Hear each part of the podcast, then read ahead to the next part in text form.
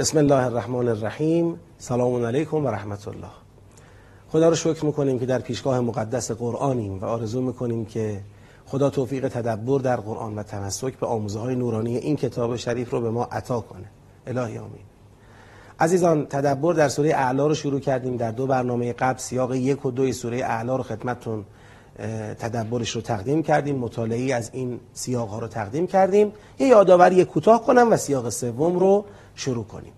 در سیاق اول خداوند به پیغمبرش فرمود سبه تسبیح کن اسم پروردگار بلند مرتبه را.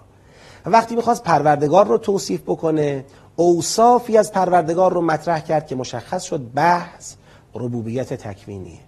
در نظام ربوبیت تکوینی پروردگار. یعنی اینکه خدا مخلوقاتی رو خلق می‌کنه رشد میده پرورش میده. اینا یعنی ربوبیت تکوینی. در نظام ربوبیت تکوینی خدا نقص و عیبی نیست. اگر می‌بینید یکی مثلا در حد علف از خدا بهره وجودی گرفته این بهره او همینقدر معین شده نه اینکه خدا از رشد دادن بیشتر ناتوان باشه. اگر می‌بینید این علف سر بر نیاورده میخشکد نه اینکه خدا از نگه داشتن اون ناتوانه سهم او از حیات همین قدره. در ربوبیت تکوینی خدا حد و اندازه ها رو معین می‌کنه و هر موجودی رو به سمت حد و اندازه خودش هدایت می‌کنه. در سیاق دوم هم متوجه شدیم که ربوبیت تشریعی هم همینطوره. اگر می‌بینید یک کسانی از تعالیم انبیا روی گردانند یا سهم کمی از تعالیم انبیا دارند این دلیل بر این نیست که ربوبیت تشریعی خدا ناقصه. نه. وحی الهی کامل روش های تبلیغی انبیا کامل. سهم اونها کمه. اون تا با یه تفاوتی. در ربوبیت تکوینی سهم هر موجودی رو خدا معین می‌کنه ولی در ربوبیت تشریعی سهم هر موجودی با انتخاب و اختیار خودش مشخص میشه. شما هستی که با نوع روی کردت نوع مواجهه و برخوردت با تعالیم وحیانی مشخص می‌کنی که بهره تو از تعالیم انبیا چقدر باشه. اگر یک کسی از تعالیم انبیا روی گردان بشه سهم خود رو از تعالیم انبیا ناچیز قرار داده و خیلی زود در فضای ربوبیت تشریعی مانند علف خشک میشه و سیاه میشه و فقط به درد سوزوندن تو جهنم می‌خوره.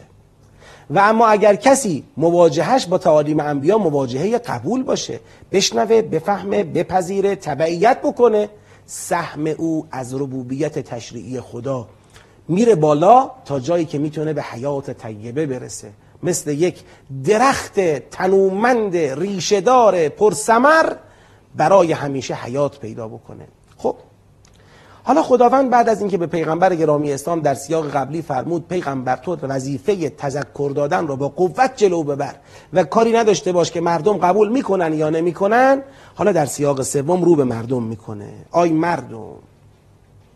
قد افلح من تزکا و ذکر اسم ربه فصلا. آی مردم هر کس که پاکیزه شد آلودگی ها را کنار گذاشت. آلودگی های فکری اخلاقی رفتاری هر کس که پاکیزه شد و آلودگی ها را ترک کرد و خدا را یاد کرد و نماز گذاشت نماز به جا آوردن تجلی و مظهر خدا را یاد کردنه هر کس که از آلودگی ها دور شد و با یاد خدا و با نماز فکر و روح و جان و جسم و زندگی خودش رو تزئین کرد او به فلاح و رستگاری رسید.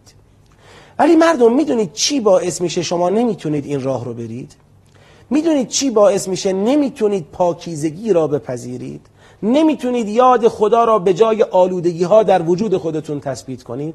نمی‌تونید فرهنگ نماز را جایگزین فرهنگ یا بهتر بگم بی فرهنگی قفلت بکنید. علت چیه؟ علت یک جمله است. علت نقص تعالیم انبیا نیست. علت ناکارآمد بودن روش های تبلیغی انبیا نیست. علت اینه بل تؤثرون الحیات الدنیا. شما زندگی دنیا رو ترجیح دادید.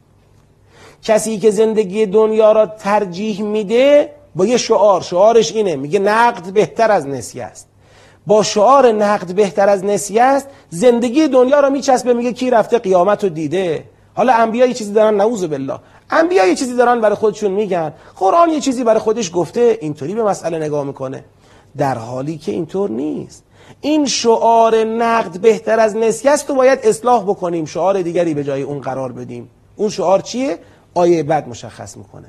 ول آخرتو خیر و ابقا. آخرت بهتره چون باقی تره. به جای اینکه بگی نقد بهتر از نسیه است بگو باقی بهتر از فانیه. اون چیزی که میمونه بهتر از اون چیزیه که از بین میره. دنیا هر قدرم لذیذ باشه هر قدرم خواستنی باشه تمام شدنیه. پایان پذیره یه متاع پایان پذیر هر قدرم زیاد باشه چیزی نیست. اما آخرت پایان ناپذیره آخرت باقی را بچسبیم. چرا به دنیای فانی دل بستیم؟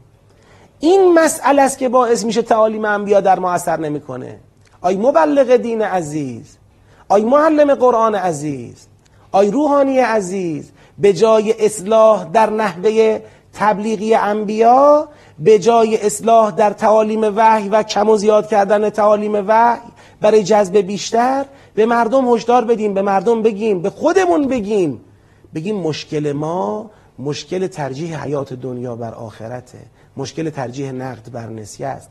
بهتره بریم به سمت ترجیح باقی بر فانی ترجیح آخرت بر دنیا.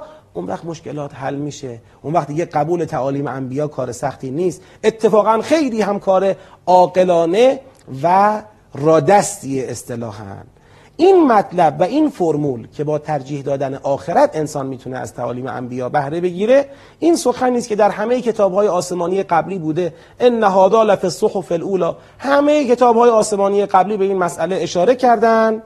از جمله صحف ابراهیم و موسی.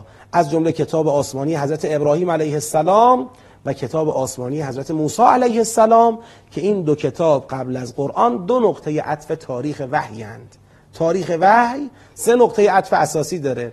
کتاب حضرت ابراهیم کتاب حضرت موسی علیه السلام و قرآن. نگید انجیل چی؟ انجیل مکمل تورات بوده. نقاط عطف تطور و تکامل وحی صحف ابراهیم صحف موسی و قرآن کریم که صحف پیامبر گرامی اسلامه هر سه کتاب اصلی و تمام کتاب هایی که بین این کتاب ها نازل شدن همه و همه این فرمول را گفتند. ای بشر به جای ترجیح دنیا بر آخرت به جای ترجیح نقد بر نسیه به خیال خودت اهل ترجیح آخرت بر دنیا و اهل ترجیح باقی برفانی باش. اون وقت راه استفاده از تعالیم انبیا برات باز میشه و دیگه ناچار نیستی برای توجیه ضعف خودت و توجیه نقص خودت بخواهی وحی و روش های تبلیغ وحی را متهم بکنی. تا برنامه بعد شما عزیزان رو به خدای بزرگ میسپارم. امیدوارم استفاده کرده باشید.